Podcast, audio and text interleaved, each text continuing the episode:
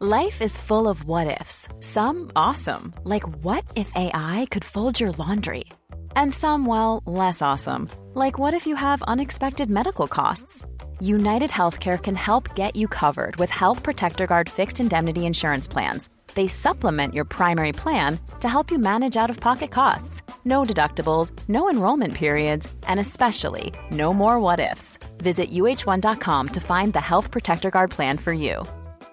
Quality sleep is essential. That's why the Sleep Number Smart Bed is designed for your ever evolving sleep needs. Need a bed that's firmer or softer on either side? Helps you sleep at a comfortable temperature? Sleep Number Smart Beds let you individualize your comfort so you sleep better together. JD Power ranks Sleep Number number 1 in customer satisfaction with mattresses purchased in-store. And now, save 50% on the Sleep Number limited edition Smart Bed for a limited time. For JD Power 2023 award information, visit jdpower.com/awards. Only at a Sleep Number store or sleepnumber.com.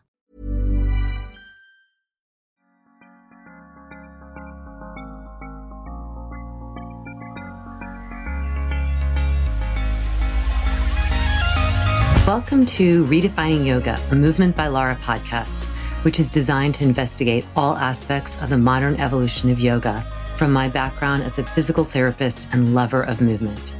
My mission is to help everyone find freedom through smarter and safer movement patterns so together we can be uplifted, benefiting all beings.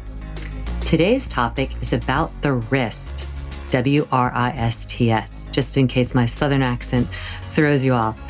These are the the bone between or or a group of bones, the wrist joint is between the hand and the forearm. And in yoga, but in other things as well, people tend to have a lot of complaints about the wrist. I think that I read some science scientific study uh, that was conducted about yoga injuries, and in the top five injuries, wrist were one of them um, areas of complaints or even injuries from practicing yoga. Wrist can be tr- troublesome even if you don't practice yoga because you're using your hands a lot more probably today in a very repetitive way than we maybe did 100 years ago. My mom, for instance, had carpal tunnel syndrome and then surgery, and I was just massaging her forearms last week and giving her some advice on ways to make her wrist, joint, and forearm feel better. So I'm often asked about the wrist because I emphasize weight bearing in my yoga practice probably more than the average vinyasa class. I've, I've found that this practice has resulted in fewer complaints, ironically, or not ironically, if you know anything about um, building strength and adding load to stuff. So it makes sense um, that there would be fewer complaints about wrist compression, pain, or discomfort instead of more. So this podcast is aimed to explain the rationale for my um, teaching and to give you some easy tips and exercises to do to create stronger and more adaptable wrist. Because this could be a weekend seminar, I've helped myself be more succinct by organizing this talk around the what, where, how, and when. So, first of all, what? The wrist joint. When you look at its size, the wrist is surprisingly complicated um, based on its relatively size. It has multiple bones and soft tissues. Tendons, um, you might have heard of that. That's areas that, um, or tendons or connective tissue that connect bone to bone. Um, I'm sorry, bone to muscle. Ligaments, which connect bone to bone. And then there's muscles that enable the hands to be both flexible and strong. I remember talking to my dad, who's an orthopedic surgeon, and he was really geeky about the hands. He would talk about it being the most complex joint in the entire body. And he loved operating on the wrist and hand because the operations required so much more precision and finesse compared to the larger joints of the body. And he was the one that pointed first pointed out to me when I was in graduate school that there's really no such thing as a single wrist joint, quote unquote, since the wrist actually contains many joints that enable all the different movement patterns. So our wrists are what give us our grasping power, our how we really communicate and um, explore the world around us. So let's just talk about some of the anatomical structures without getting too anatomical for those of you who are less interested in that, but it's actually really cool. So there's many bones in and around the wrist. If you, there's two, like if you look down at your arm, there's the forearm is composed of two parallel bones. And this, these bones run from the elbow to the wrist. The larger bone, which is on your thumb side, is called the radius. And the smaller bone on your pinky side is called the ulna. And so, where these um, bones come down from the elbow all the way to the wrist, they meet up. It almost it reminds me of Rubik's cubes when I look at them. The little carpal bones. These are little small round bones, and there's two rows of them, four in each row. And these really make up the wrist bones, the carpal bones, where the forearm meets those is um, actually called the radiocar- the radiocarpal or the ulnar carpal joint. And so these these are um, little bones that allow us a lot of manipulation and movement in the wrist. However, daily life, as we know, doesn't give us a lot of opportunity for a ton of movement with our wrist. So, say you're going to work, you're sitting in your car, you're grabbing your steering wheel, your wrist is in one position. You get out of your car, you pick up your bags or whatever, you go into work, and then you sit most likely with some kind of utensil, whether it's a writing utensil or an electronic utensil where your wrist again are in one position. And the all those little bones are kind of held in one position. So imagine in in these kind of like little bones like Rubik's cubes positions, there's tissues that run in, in and out of them, which includes ligaments. Like I said before, that's bone to bone, and um, soft tissue, fascia, and then the, the tendons of the muscles themselves. So it's an interesting thing about the hand and wrist. This is a little side note, is that if you look down at your hand, almost all of the muscles of your hand and wrist are actually in your forearm. And then the tendon, which connects muscle to bone, runs into the hand. So you have a lot of like tendon like structures in the hand with um, most of the muscles in the forearm. All of the muscles of the, uh, the wrist are in the forearm, but some of the muscles of the hand are in the hand itself. So, anyway, so we're setting ourselves up for this complex joint, even though it's relatively small, we're setting up for it to have imbalances just by the way our daily life is going. Unless you are bartending and, and holding a tray over your head or, or a wait waiter who's holding waitress who's holding I guess you're called servers now. I've done this and I remember being called a waitress and a server. So anyway, you're serving food and you have that tray up then you have wrist extension. Otherwise, most of the day, you're holding your hand in a bit of flexion and maybe just the fingers have some extension to them. But there's not a lot of, of, of varied movement. Then, say you come to yoga class, your wrists have to be warmed up and they have to be more mobile and then ultimately more stable and strong to be able to then load your body weight on that because you haven't put any load on it most of the day for most people. So that's the what. All right. So the next part is the why. All right. So the benefits of working the wrist, of working the forearm are numerous. We perform so many tasks every day. And like I said, these repetitive motions can actually create a lot of imbalance, including both weakness and stiffness. So practicing some warm up exercises, some weight bearing exercises can help you prevent injury, whether you're on the yoga mat or just down the road in the future. And they can strengthen your wrist and keep your hands and fingers more flexible so that you you feel more balanced and you won't be um, creating setting yourself up for possibly any tendonitis or nerve pain like my mom was having in her carpal tunnel. Um, that's a group of nerves going through that small area of the wrist. And when repetitive action is happening, there can get swelling. And then there's no space for those nerves. Um, and so they get compressed by the swelling.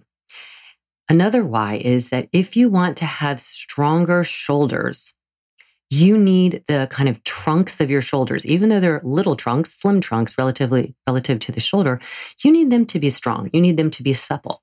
So it's really imperative to devote some um, time to optimize your strength in your hands, in your wrist, and in your forearms. And when anybody ever asks me, anything about the wrist. And I do get questions a lot like, how do I get strong in my wrist? My wrists bother me in yoga. When I do this pose in yoga, they bother me. My hands bother me. I always say you have to prepare the wrist and hands. And I'll, I'll give you some of this in, in the um, what to do, but to then bear weight on them. The, the why, the other part of the why is something fascinating.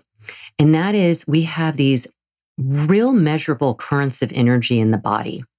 And it's not woo woo. Again, this is, you know, we are energetic substances within our body. It's measurable. They've measured it in all the organs. They didn't used to think of it. Of course, they measured it in the heart. There's a magnetic and electric, electric current there that actually extends outside of our physical body. But anyway, this, there's real things, and you should look it up the piezoelectric effect, the current, things like Wolff's Law. These are principles of when you weight bear ground reaction force, when you're weight bearing, whether it's through your foot or through your hand or through your forearm, you are receiving the energy. It's returning back into the body. And with that, this effect is that there will be some amount of mechanical energy exchanged where you will get stronger. So whether the bone gets stronger or the soft tissue or both, you will get stronger through weight bearing. So this is important for getting more adaptable in your wrist. You don't want weak wrist. It's not going to serve you. Whether it's down the road, you want to pick up something and you pick it up and it hurts you, or you want to grab hold and pull yourself up. You need that strength in your wrist and forearm to grab hold. And that's going to, that charge of energy is going to go all the way up into your shoulder girdle as well. So just think of like this current coming from your wrist. It's going to make your wrist and forearm stronger, but it's also going to go up and help out with the stability around your shoulder girdle. So you might need it if you're an athlete. If you do, if, like if you play golf or play tennis, you need that grip strength there. If you play even like water skiing, for instance, you got to hold the, you've got to hold the handle. Of course, bigger things like rock climbing and all that kind of mountaineering, you need a ton of forearm and wrist strength. So it is important. And even everyday activities can be enhanced with stronger wrist and forearms. So now let's get to the meat of it, so to speak, the how. I'm going to talk you through this again. This is a podcast, but a lot of this you can you can practice just by listening to me. So first of all, in, in a seated position, just take your hands and rest them on your lap with your palms up. And then take your right hand and grab your left arm right below the elbow and start to just what I call is squeezing the toothpaste move. Just start squeezing the forearm from the elbow all the way down to the to the wrist and then back again. And you'll this is to identify any areas of tightness, any areas of like where you can feel any knottiness or um, kind of sticky fascia and just to feel any discomfort because because the discomfort is usually the the tightness that's occurring in the fascia and then that will eventually have an effect on how you put weight in your wrist so if your forearms are tight with those two bones i was talking about those two parallel bones if they aren't able to swivel on top of each other like they, they kind of turn as you turn and i'll show you how to do that in a minute you, they need, um, if they can't turn as well, then they also can't support your weight as well. So just doing this little toothpaste move up and down. So start off with maybe 30 seconds of just squeezing up and down, up and down, just releasing and holding some of that. Um, the compressive forces will help release some of the fascia there. And then come all the way down to your wrist. So that wrist crease is really easy to see. And right above the wrist crease, grab your um, the two sides of the bones there and move the wrist just a little bit and see if you can move it and stabilize those two bones. They're going to move a little bit, but you'll feel the wrist circle it. It doesn't do a full circle, but that's just moving there. And then come kind of back up a little bit more into the meat of the forearm and hug in like you're doing that toothpaste move and then move the forearm. I'm doing it with you. That's why I hit the table. So move the forearm. So the palm will be up, but it'll be down, and you can feel how the bones, those two bones, the radius and ulna, have to spin. And as you're doing the toothpaste move, so you're kind of squeezing and you're rolling at the same time. And this is a great way to free up some of this forearm fascia. So you want to do that on the left side and the right side. Now let's move down into the wrist. So first warm up your fingers. So we're going kind of on either side of the wrist. If you're noticing we're doing the forearm, a little bit of a warm up there, a little massage, like kind of massage action with the toothpaste move. And then we'll go below the wrist down into the hands. So taking your hand make a fist and then open up that hand as wide as you can, spreading your fingers, spreading the fascia that covers the hand, and then make a fist and open it. And do that and do it for a good minute. And you can do both hands at the same time to be uh, really efficient. When you're doing wrist stuff, um, eventually, just like anything else, you don't have to do this full 10 minutes or something. But these are some ideas of what you can do. So you want to open and close maybe for another minute, open and close, making a fist and opening. And notice, do your fingers get fatigued easily? We want our fingers to be strong too. They could be, I mean, think about the rock climbers who hold themselves up with their fingers and, and their forearm strength. It's pretty incredible. And after you do that, opening and closing for about a minute, you're going to hold your hands open, bend your elbows, and turn your palms up like you're holding a tray. So your elbows are bent. You'll take your right hand and grab your left fingers, and the thumb will be a little bit out to the side. So it's a little bit there by itself, but you'll grab the fingers and then just pull them down toward the floor. And you'll feel a deeper stretch across the wrist and into the forearm. And you want to hold this. And you can hold it for, say, five, ten breaths. Do it gently, especially if you're if you found that you have a lot of that tight fascia in the forearm, but you need to start doing this every day, especially before weight bearing. And then you'll do the other side and you do the elbow bent and then the other way is to do it with the elbow straight because there are wrist muscles that cross over the wrist joint, but also the elbow. So there's two different ones. One is longer. And for that one, you want to have the elbow straight. And for the shorter one, you want to have the elbow bent. Okay, so you've done that. That's stretching out your wrist. And then the next thing we want to do is get on your hands. So take your hands and bring them directly under your shoulders. And you can be on your um, kneeling, so your knees are on the ground, but bring your hands directly um, under your shoulders. Spread the fingers and then look down and notice the wrist creases. A lot of people will give signals about face the second finger forward or the third finger. Don't worry about the fingers. Worry about the crease of the wrist. You want that to be level, meaning it's parallel to uh, an imaginary mat and then start to shift your weight a little bit forward so the shoulders move beyond the wrist and then come back to where the shoulders are over the wrist. Now, if that feels too much at first, then just keep the shoulders over the wrist. The other thing you're going to be doing, as you know me well, more core. So all of the torso, um, the muscles around the core, the spine, and the rib cage are holding that container strong so that you can help the energy from the floor actually come up. So it's not just going directed down and that gives more compression into the wrist, but we're actually pulling it back up as well by engaging the core. From there, you can possibly turn your fingers so they face backwards toward your knees. And as the fingers face back, keep your elbows intentionally bent and then try and bring the heel of the hand on the floor with the knees still on the floor and see how that stretch feels. Now, let's just take this. Say you're at a desk. You could do almost all of these at the desk. You certainly could do the toothpaste move up and down the forearms. You can do the wrist circles.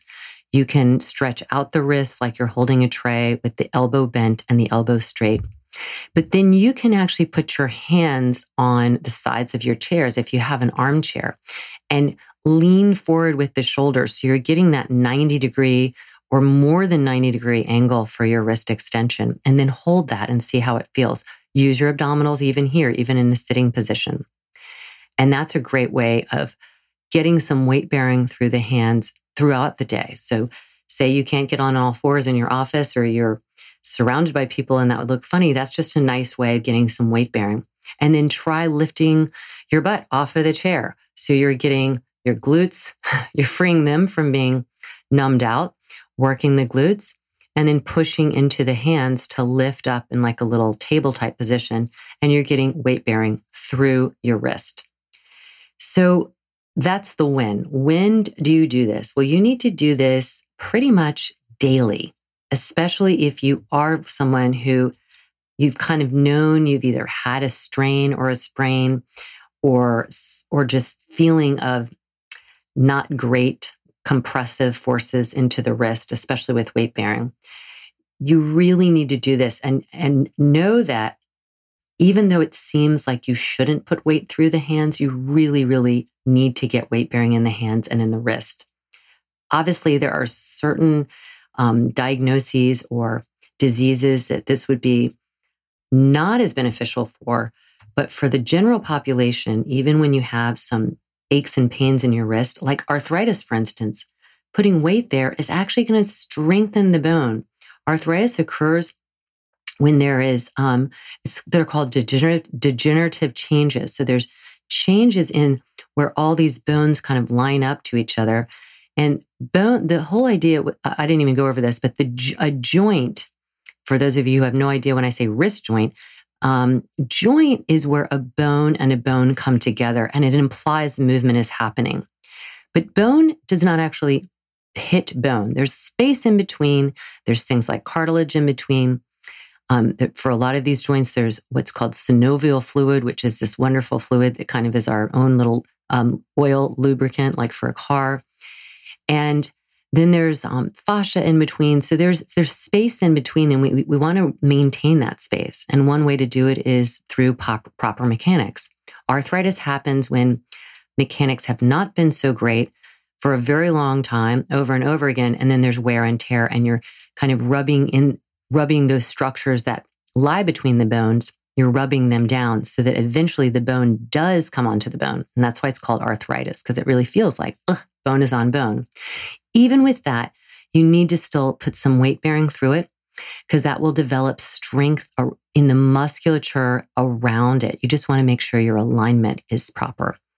So let's just leave this final wrist anatomy note, um, wrist anatomy episode with a few notes.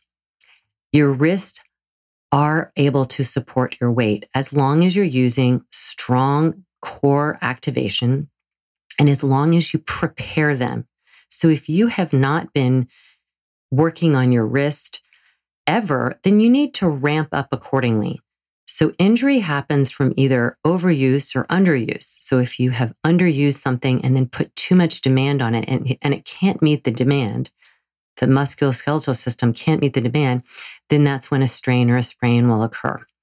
So you want to ramp up accordingly. So always start with those wrist stretches and mobility of the forearm and then start weight bearing. Like I said, at my studio, I feel like it's a, um, a just a moving laboratory because we spend at least half of our time on our hands, much more than a typical yoga class. And I honestly can't remember the last time someone has reported anything about their wrist bothering them. Sometimes I do hear that from new people who have not experienced this type of yoga before. But once they start learning how to put weight on their hands and how to use their hands for a variety of movement patterns when they're on the floor, like down dog walking or bear crawling or things like that, um, they develop a lot more strength in the wrist, in the forearms, and even up into the shoulder girdle. Some other things you can do for your wrist, I should add, is just general things like hang from a tree or hang from a pull up bar. Work the wrist in a isometric way where you're just holding your body weight up. That puts a lot of load on it as well. And I mean load in a good way. So there's good, it's just like I talked about in other episodes. There's really good stress that helps you get things done, or really good stress that helps you get stronger in your body. And you need to apply that to get stronger and to get um, th- that kind of, uh, I guess, adaptability to putting more weight or holding your own weight up if you're hanging. So apply this as needed. And as always, I'd love to hear your questions. I get a lot of questions about the wrist. So I particularly love to hear from the people who have written me about wrist um, questions. If it's just a matter of your wrist getting tired, you need to do this stuff more and use your core, of course. So, as always, please share this with friends. Please uh, subscribe, rate, and review and then take a screenshot of your review and send it to podcast at movementbylara.com so that we can send you a free class with plenty of core and plenty of work on your hands. So have a wonderful day. Stay strong, stay balanced, stay adaptable in every part, your spirit, in these seemingly little joints that really are sophisticated and complex. It's kind of like a life lesson. Don't underestimate the little guy, including yourself. You're strong, and I'm supporting you, sending you lots of love. Bye.